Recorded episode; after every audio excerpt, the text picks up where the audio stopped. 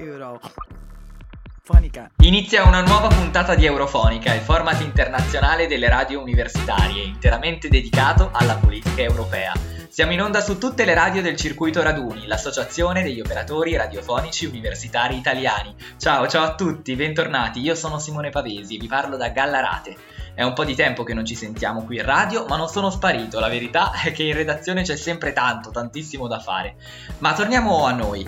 Oggi è venerdì 12 febbraio, scopriamo un po' che aria tira in quel di Bruxelles. Prima però voglio salutare la mia cara collega Marta Gigli. In passato ci avete già sentito alla conduzione insieme, oggi torniamo più affiatati di prima. Ma non le voglio rubare altro tempo, ciao Marta! Ciao Simo, è sempre un piacere affiancarti nella conduzione di una nuova puntata. Saluto anche i nostri ascoltatori e ammetto che parlare da questi microfoni mi è mancato. Oggi è da Pisa che vi parlo d'Europa e ne approfitto per ricordarvi che se ci state ascoltando siete collegati da una delle 26 radio del circuito Raduni, l'associazione degli operatori radiofonici universitari italiani, oppure dal nostro sito raduni.org o dal nostro profilo Eurofonica Italia su Spotify.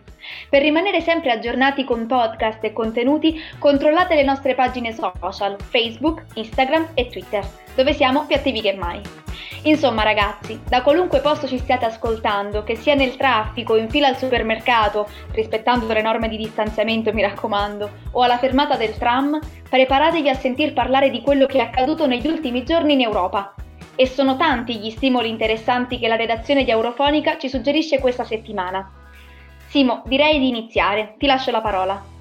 Grazie Marta, e allora siamo giunti alla quindicesima puntata di Sette giorni, l'appuntamento settimanale di questa stagione di Eurofonica Italia, e anche questa volta abbiamo tante cose da dirci.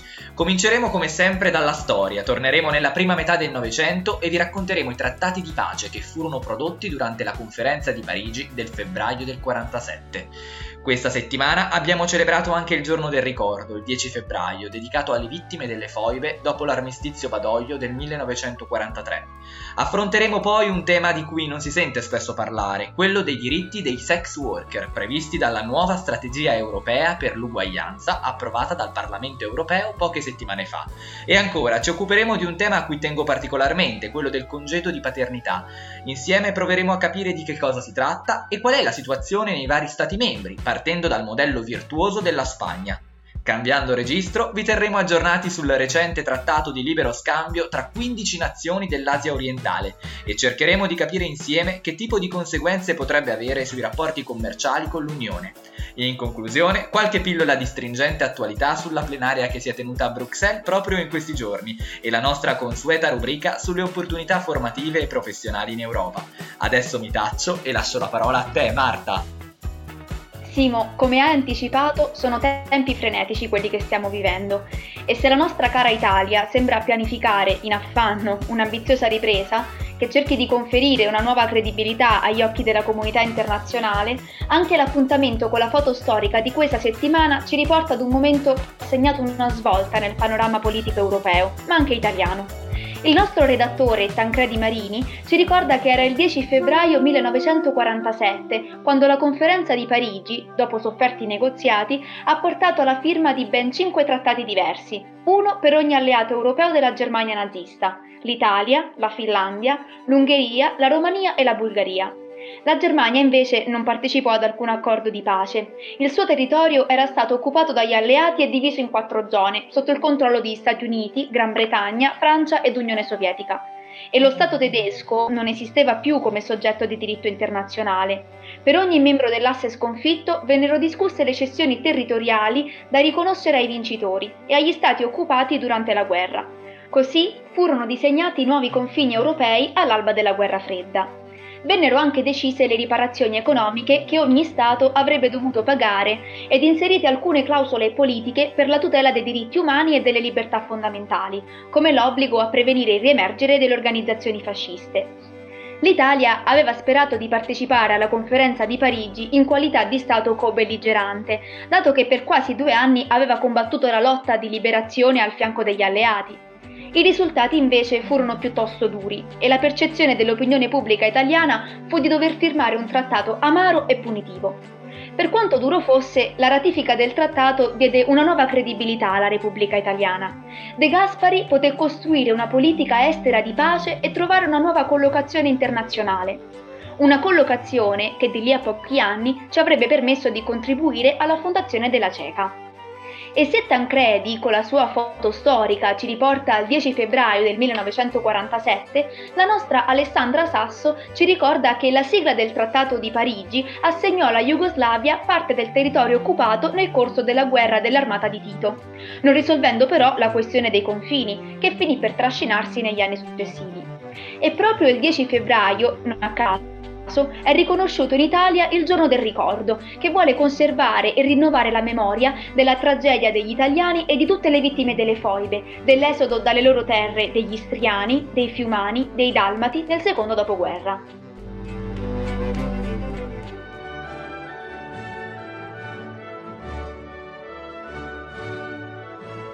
Eurofonica! Eurofonica! Grazie Marta e ovviamente grazie anche a Tancredi Marini che saluto per averci fatto riflettere sulla nostra storia e sui risvolti che essa ha inevitabilmente sul presente. La storia è davvero attuale se ci pensiamo, ci aiuta a rinnovare la consapevolezza del fatto che le azioni di oggi incidono sul futuro perché l'oggi è la storia del domani. E dopo questa mia massima direi che possiamo andare avanti. È il momento del nostro primo podcast dedicato ai lavoratori del sesso. Non scandalizzatevi. Il Parlamento europeo ha deciso di affrontare il tema e di prendere dei primi provvedimenti per tutelare chi è attivo in questo ambito. Cerchiamo di capire meglio di che cosa si tratta e qual è la situazione dei sex worker in Europa con la nostra Nicoletta Lavarile.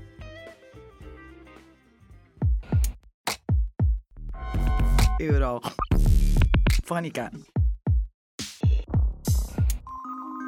Lo scorso 21 gennaio il Parlamento europeo ha approvato la strategia europea per l'uguaglianza di genere e per la prima volta include i diritti di chi fa sex work. Ma di chi e cosa stiamo parlando? Beh, se fai fatica a capirlo, ascoltando saprai perché. Con sex work si intende qualsiasi tipo di attività che prevede un accordo commerciale esplicito tra due o più parti e con cui si stabilisce una retribuzione economica in cambio di un servizio sessuale, erotico, romantico. Si tratta dunque di un termine ampio che racchiude molteplici tipologie di lavori sessuali, tra cui quello indoor offline, appartamenti, nightclub, centri massaggi, quello outdoor, strada, ma anche la pornografia, la cam, la vendita di contenuti audiovisivi. Ma non solo. La parola sex work ha anche un significato politico, evocativo e importante. Facciamo un salto nel 1978 e lasciamoci accompagnare dal racconto di Giulia Zollino, antropologa, educatrice sessuale, operatrice di strada e attivissima su Instagram proprio per tutto quello che riguarda il sex work. Siamo a San Francisco e il collettivo femminista Women Against Violence in Pornography and Media organizza la prima conferenza al riguardo. Nel corso del dibattito è Carol Lee, artista, attivista e sex worker, a proporre l'utilizzo del termine sex work. L'invenzione del termine, scriverà, è stata motivata dal desiderio di riconciliare i miei obiettivi femministi con la mia vita reale e quella delle donne che conoscevo. Volevo creare un'atmosfera di tolleranza per le donne che lavorano nell'industria del sesso, sia all'interno che all'esterno del movimento femminista. Torniamo ai giorni nostri. È il 2021 e il sex work continua ad essere un tema caldissimo nel dibattito politico, anche tra i femminismi. Vendere il proprio corpo è alienante, stupro a pagamento, banalizza un atto intimo come il sesso, vendendolo al miglior offrente. Secoli di stigma hanno portato a delegittimare il sex work ben diverso dalla tratta forzata come forma di autodeterminazione e libera scelta. La lotta delle sex workers e dei sex workers è una lotta politica e femminista, perché parla di riappropriazione di tempo e di reddito, perché fa del corpo uno strumento di autodeterminazione, perché se si sceglie di entrare nel cosiddetto mercato del sesso si devono avere tutte le tutele del caso.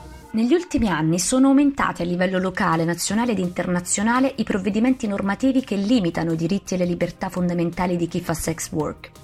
Queste misure vengono propagandate come necessarie e utili alla lotta contro la criminalità organizzata e alla promozione e tutela della salute pubblica in realtà sono in aperta contraddizione con le politiche e i principi espressi dal Programma delle Nazioni Unite per l'HIV-AIDS e dall'Organizzazione Mondiale della Sanità.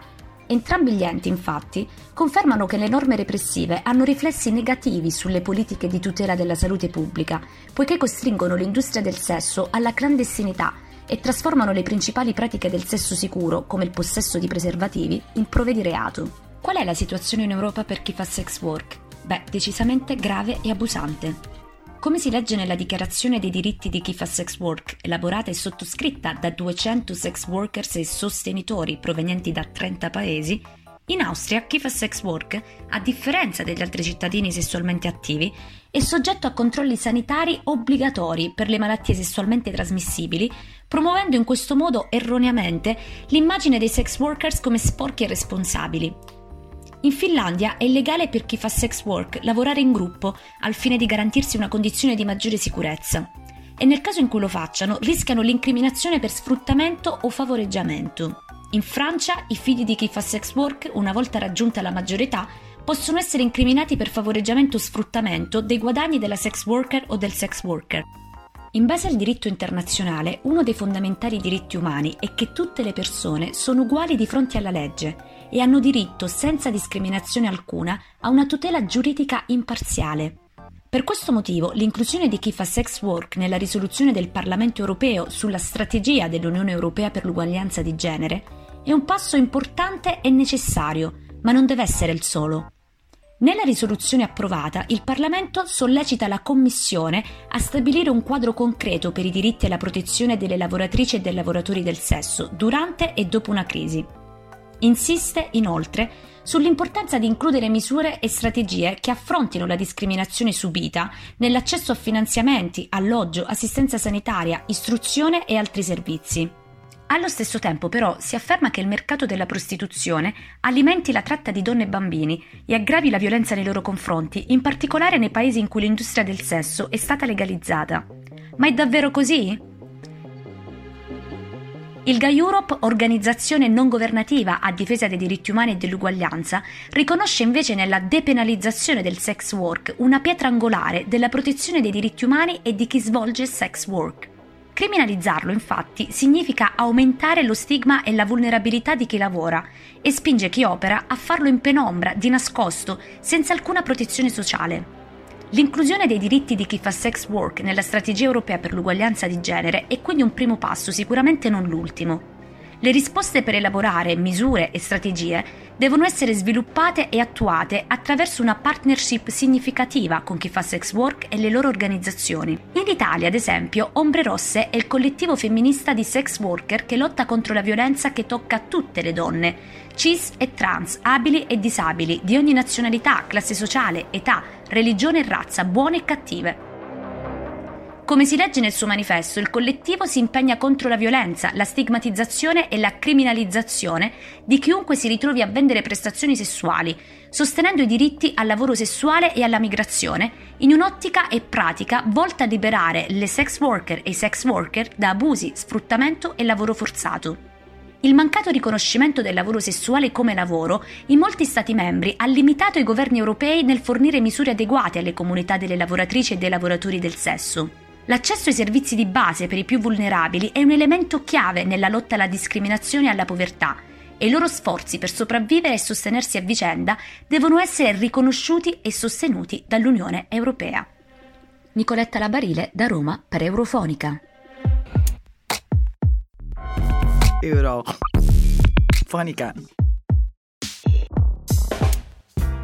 E adesso è tempo dell'infografica della settimana.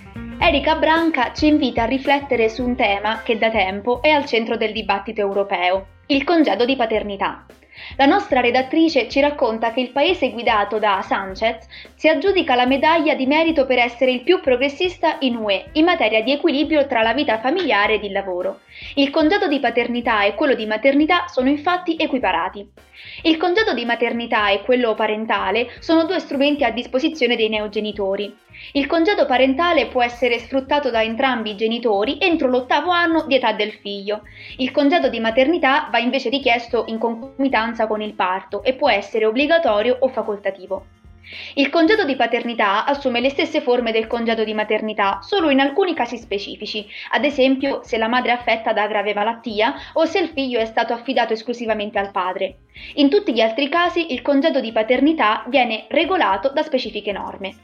La Spagna ha stabilito per tutti i neopapà spagnoli, o il secondo genitore equivalente, il diritto a 16 settimane di congedo di paternità retribuite al 100% dallo Stato, un periodo di tempo equivalente al congedo di maternità e non trasferibile. La legislazione in materia di congedo di paternità risulta eterogenea nell'Unione Europea. Alcuni degli Stati membri, come l'Italia, si sono semplicemente adeguati alla direttiva europea, prevedendo dal 2021 un, con- un congedo di paternità obbligatorio di 10 giorni, retribuito al 100%. In Italia il congedo parentale resta parzialmente retribuito, al 30% del salario e a disposizione di entrambi i genitori per un periodo non superiore a 10 mesi non è previsto alcun periodo minimo obbligatorio per il padre. La Francia, invece, raddoppierà il periodo di congedo di paternità retribuito passando dai 14 ai 28 giorni, di cui almeno una settimana obbligatoria. In Germania, pensate, il congedo parentale è garantito fino a 14 mesi ed è retribuito per il 67% del salario. Ciascun genitore deve obbligatoriamente godere di almeno due mesi di congedo. I paesi scandinavi si attestano tra i più ambiziosi in materia di parità di genere. La Norvegia, ad esempio, offre un congedo di paternità di 46 settimane, retribuito al 100%, o 56 settimane coperte per l'80% dello stipendio. La mancata tutela dell'equilibrio tra la vita familiare e il lavoro risulta essere il limite maggiore allo sviluppo dell'occupazione e della cittadinanza femminile. Il congedo di paternità facilita la parità di genere, incentivando un'equa ripartizione di compiti familiari. Infine, non meno importante, permette a entrambi i genitori di fare i genitori, anche nei primi mesi di vita o di adozione dei figli.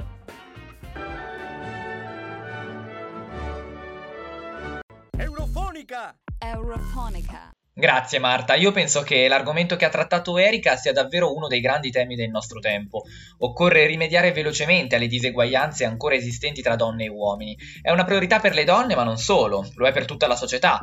Una donna non può aver paura di fare un figlio se lo desidera perché rischia di perdere il lavoro, non è giusto. Peraltro, una società in cui le persone non fanno figli non ha futuro e non è retorica, ma la dura realtà e i dati sulla natività oggi non sono affatto positivi, almeno nel nostro paese.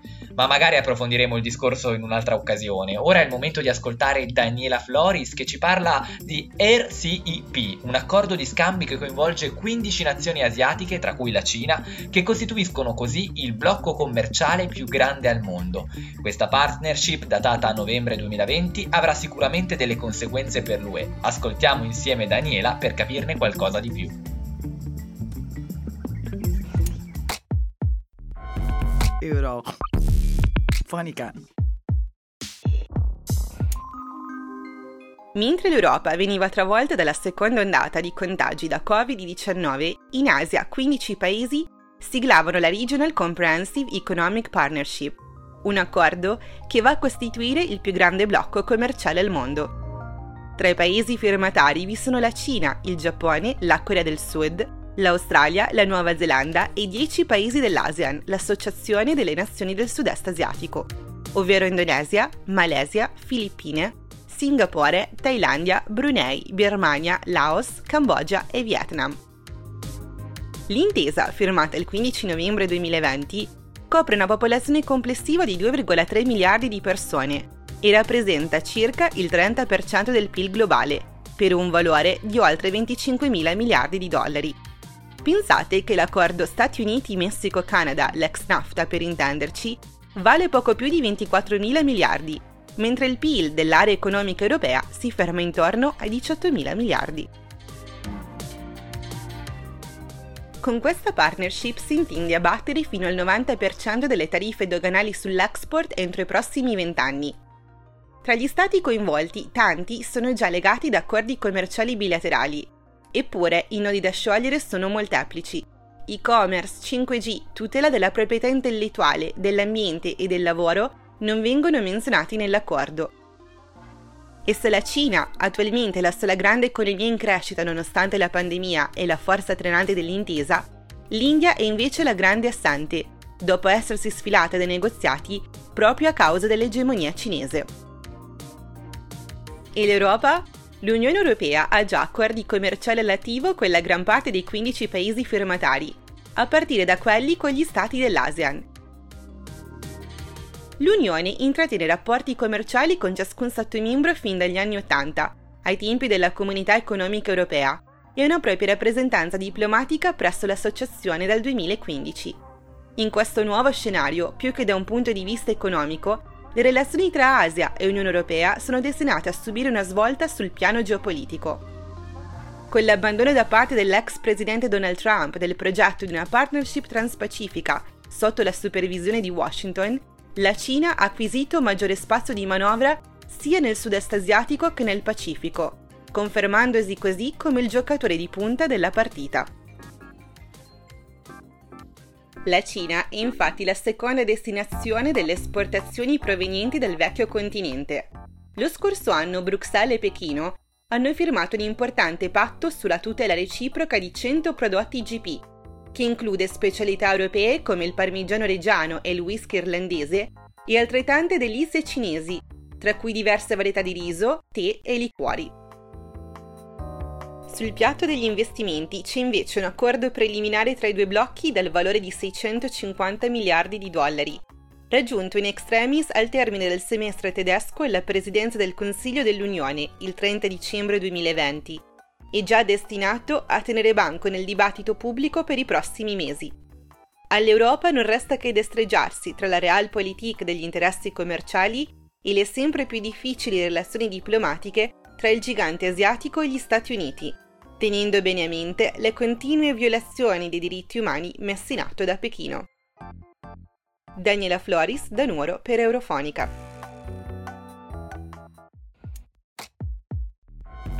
Euro.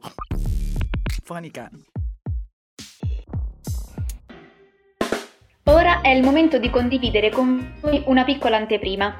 Come sapete abbiamo avviato una nuova rubrica, EU.coms. L'obiettivo è scoprire più da vicino il lavoro svolto dal team di Ursula von der Leyen.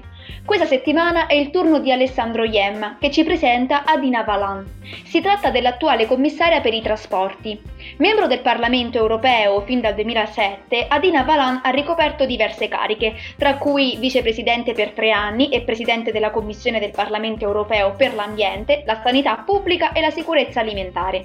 Curiosità? È stata professoressa di matematica prima di addentrarsi nel mondo politico. Ma ora non voglio anticipare troppo ai nostri ascoltatori. Scopriamo insieme la sua storia. You.com Quanto conosci i commissari europei? Scoprilo con Eurofonica. Nella squadra della presidente von der Leyen, Adina Volean è l'attuale commissaria per i trasporti. Iniziamo subito dalla curiosità che la contraddistingue.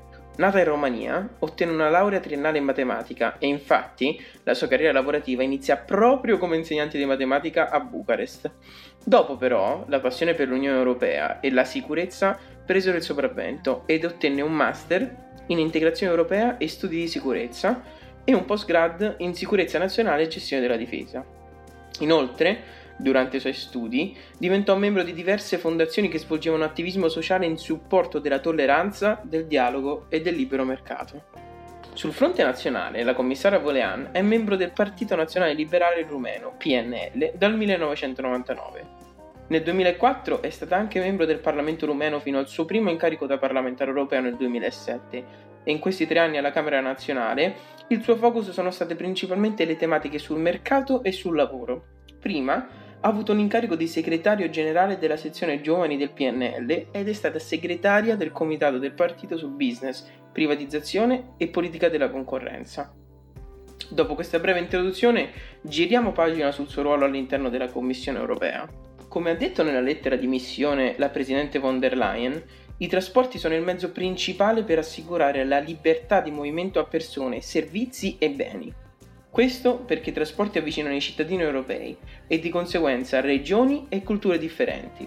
Allo stesso tempo, il settore di cui si occupa Dina è al centro del cambiamento climatico, visto che mezzi come aerei, treni e pullman producono molte emissioni.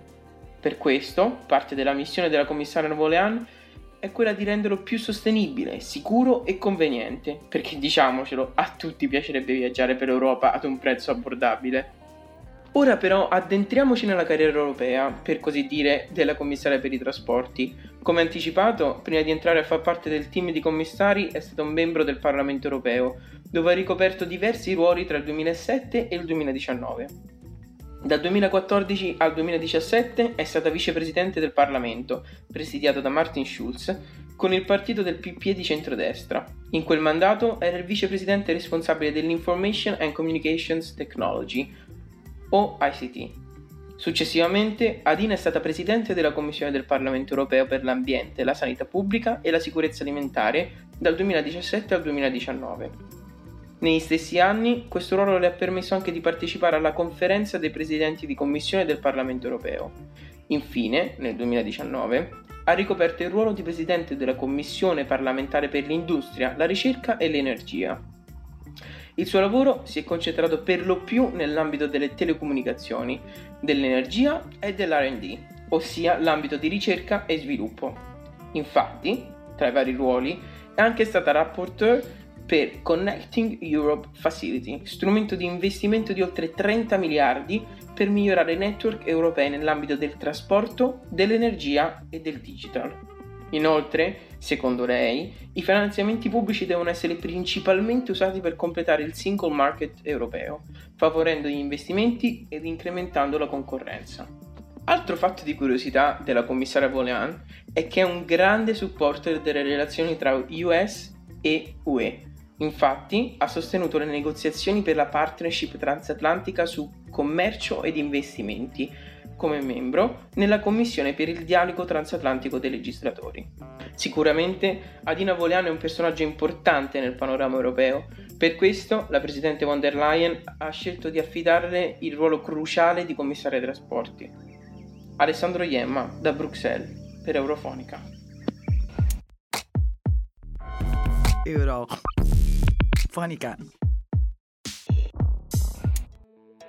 Bene, dopo questa pillola sulla commissione von der Leyen torniamo alla nostra attualità. Quella che si sta concludendo è stata una settimana proprio impegnativa in casa UE, come sempre del resto.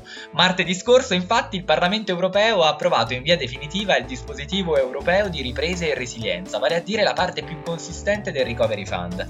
Il regolamento sugli obiettivi, il finanziamento e le regole di accesso a questo strumento è stato approvato con ampia maggioranza, 582 voti favorevoli, 40 voti contrari e 69 astensioni. Dal punto di vista italiano, ma non solo, l'elemento da registrare più sorprendente è il voto a favore della Lega, che, diversamente dalle votazioni precedenti, ha deciso di sostenere il Recovery and Resilience Facility, determinando la spaccatura con il resto del gruppo parlamentare europeo di Identità e Democrazia, di cui la Lega fa parte. A favore del testo tutto il Partito Popolare, i Socialisti e Democratici, Renew, Verdi e parte del gruppo della sinistra.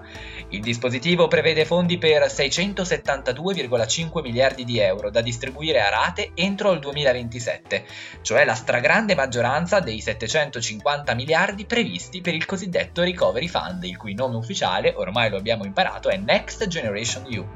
Ora è il turno del Consiglio dell'Unione che è chiamato a confermare il regolamento, che potrà così entrare in vigore ufficialmente. Ma non è finita qui, vero Marta? Esatto Simo, le tensioni non sono mancate, basti pensare alla pioggia di critiche che ha investito la performance di Borrell a Mosca.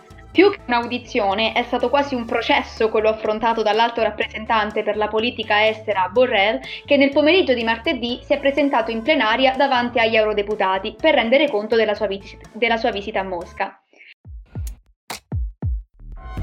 Euro. Funny cat.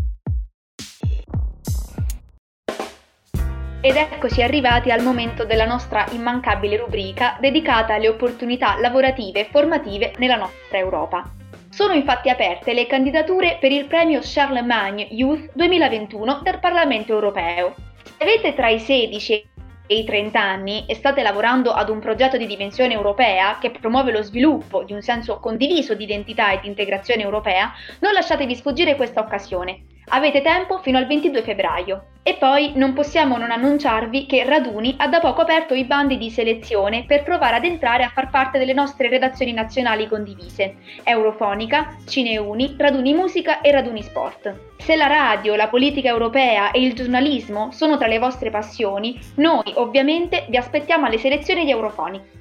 Leggete il bando su www.raduni.org e seguite le istruzioni per candidarvi. E ora siamo proprio arrivati alla fine della nostra puntata, ma vi ricordo che potete rimanere aggiornati con la nostra informazione e commentare i nostri contenuti su Instagram, Facebook e Twitter. Ringrazio tutti i colleghi che hanno contribuito a realizzare questo episodio di 7 giorni e voi che ci ascoltate dalle radio universitarie di tutta Italia. Grazie anche a te Marta, ciao a tutti, mi raccomando seguiteci e fateci seguire, ve lo chiede l'Europa. Euro. Funny cat.